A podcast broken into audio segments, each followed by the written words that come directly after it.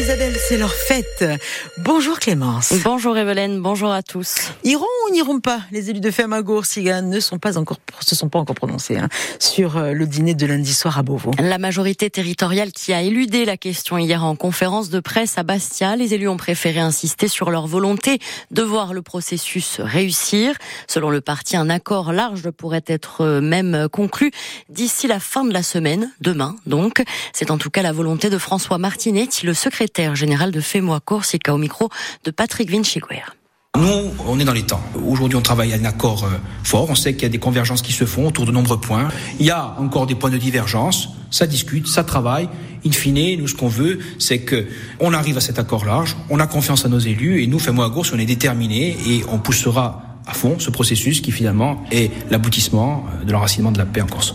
Est-ce que le scénario d'un accord large conclu avant la fin de la semaine et de monter à Paris, proposer cet accord, le mettre sur la table, est envisageable en tout cas, c'est dans la méthode. Hein. C'est la méthode proposée depuis six mois. Nous, ce qu'on avait dit, c'était d'aboutir à cet accord-là. Et aujourd'hui, l'objectif, c'est de donner finalement le statut que veut la démocratie corse et que Paris s'empare de cette proposition et euh, qu'on travaille ensemble finalement à la réussite de ce processus. C'est une volonté commune. Je pense que ce serait vraiment un gagnant-gagnant hein, pour la Corse, en même temps pour la République française et nos relations. Mais d'ici là, l'horloge politique s'accélère et le calendrier des élus corses est bousculé à quatre jours du dîner à l'invitation de Gérald Darmanin.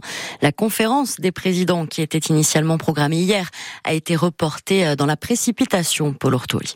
Oui, un renvoi en raison de l'indisponibilité d'un groupe politique selon l'exécutif. La conférence se tient donc aujourd'hui, 10h30, à la collectivité. L'ordre du jour, synthèse des travaux de la conférence des présidents pour mettre un point final à ces rencontres débutées il y a un an et demi. Et puis Gilles Siméon planche sur la tenue d'une réunion plus générale ce vendredi à la collectivité de Corse. Autour de la table, les présidents de l'exécutif et de l'Assemblée, les chefs de groupes territoriaux, mais aussi les représentants d'associations de maires et enfin les parlementaires. Au-delà de savoir qui sera ou non sur le carnet de balles du 26 février place Beauvau, l'objectif est de rapprocher les montagnes. Les nationalistes d'une part qui défendent la délibération votée le 5 juillet et les notions de peuple, de langue et de résident et d'autre part la droite républicaine au Sénat de Jean-Jacques Panouz qui est réfractaire. Ce qui interroge aujourd'hui ce sont les conditions d'un pouvoir législatif dans l'île. Les variables d'ajustement ce sont la métropolisation d'Ajaccio ou le mode de scrutin. Mais là encore il faudra avancer comme l'avait prévenu Emmanuel Macron entre totem et tabou temps politique et temps judiciaire avec euh, la sortie de détention hier d'Anto Simoni.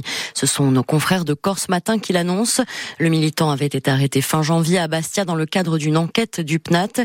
Il est toujours sous contrôle judiciaire avec interdiction de rentrer en Corse. Clémence, à 7h45, avec l'invité de la rédaction, on va parler chasse. Willy Schran, le président de la Fédération nationale des chasseurs, était en Corse hier. Une visite plus que logique dans le cadre de son Tour de France, puisque la région est celle qui compte la plus grande proportion de chasseurs, entre 18 et 20 000 pratiquants réguliers. Il a évoqué les problématiques que rencontre l'activité en Corse autour de la structuration des sociétés de chasse ou encore de la question du foncier. Je crois qu'à un moment, si on se bat pas pour que demain on garde ses identités culturelles, ses passions, ce mode de vie qui est le nôtre, l'Europe va nous broyer les normes, les interdits, hein, cette liste infernale et, et, intarissable de ces interdictions dans nos vies quotidiennes aujourd'hui ne sont plus acceptables. Moi, je veux transmettre à mes enfants et à mes petits-enfants ce que j'ai reçu de mes parents, de mes grands-parents. Je suis pas un salaud. Je suis quelqu'un qui vit dans ma campagne, qui aime la chasse, qui aime la pêche, qui aime aller à la corrida, qui aime manger de la viande. Je suis pas un voyou, que je suis totalement intégré dans un territoire. Je suis dans la modernité de mon temps. Aujourd'hui, je pense qu'il faut écouter ces gens-là. Moi, je porterai la voix de ces gens-là qui n'est pas du tout défendu et pas du tout entendu, quoi que puissent dire certains au niveau européen. Willy Schran, donc euh, candidat aux élections européennes de 9, du 9 juin prochain avec euh, sa liste Alliance Rurale et que nous retrouvons donc euh, en longueur à 7h45 au micro d'Alexandre Sanguinetti.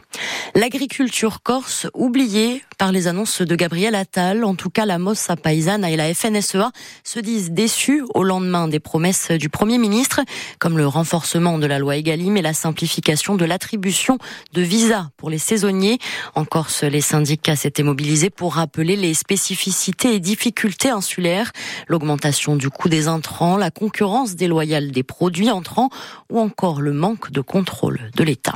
Et sur le continent, la FNSEA et les jeunes agriculteurs appellent à à nouveau un rassemblement demain, veille de l'ouverture du salon de l'agriculture. Une bonne nouvelle pour les éleveurs de l'extrême sud. Un nouvel abattoir va voir le jour à Porto Vecchio pour remplacer l'actuel qui date de 1984 et qui est menacé de fermeture depuis 2019. Un comité de pilotage doit être mis en place dès la semaine prochaine. La tension monte côté, euh, du côté du syndicat des marins de la marine marchande. Il appelle à une table ronde intersyndicale avec tous les acteurs de la DSP sur la question de l'ouverture d'une ligne hors DSP par la méridionale entre Toulon et l'île Rousse. Selon le SAM, cette ligne fait peser de lourdes menaces sur la délégation de services publics, mais aussi sur les emplois. Ils envisagent de déposer un préavis de grève reconductible, ce qu'a déjà fait d'ailleurs la CGT Marin pour les 11 et 12 mars prochains. Retour sur terre à Ajaccio avec le chantier du conservatoire Henri Thomas qui avance bien. Le gros œuvre s'est achevé. L'architecte a fait parler les pierres pour exposer aux hier le sens du travail entrepris dans cet ensemble de 3000 mètres carrés.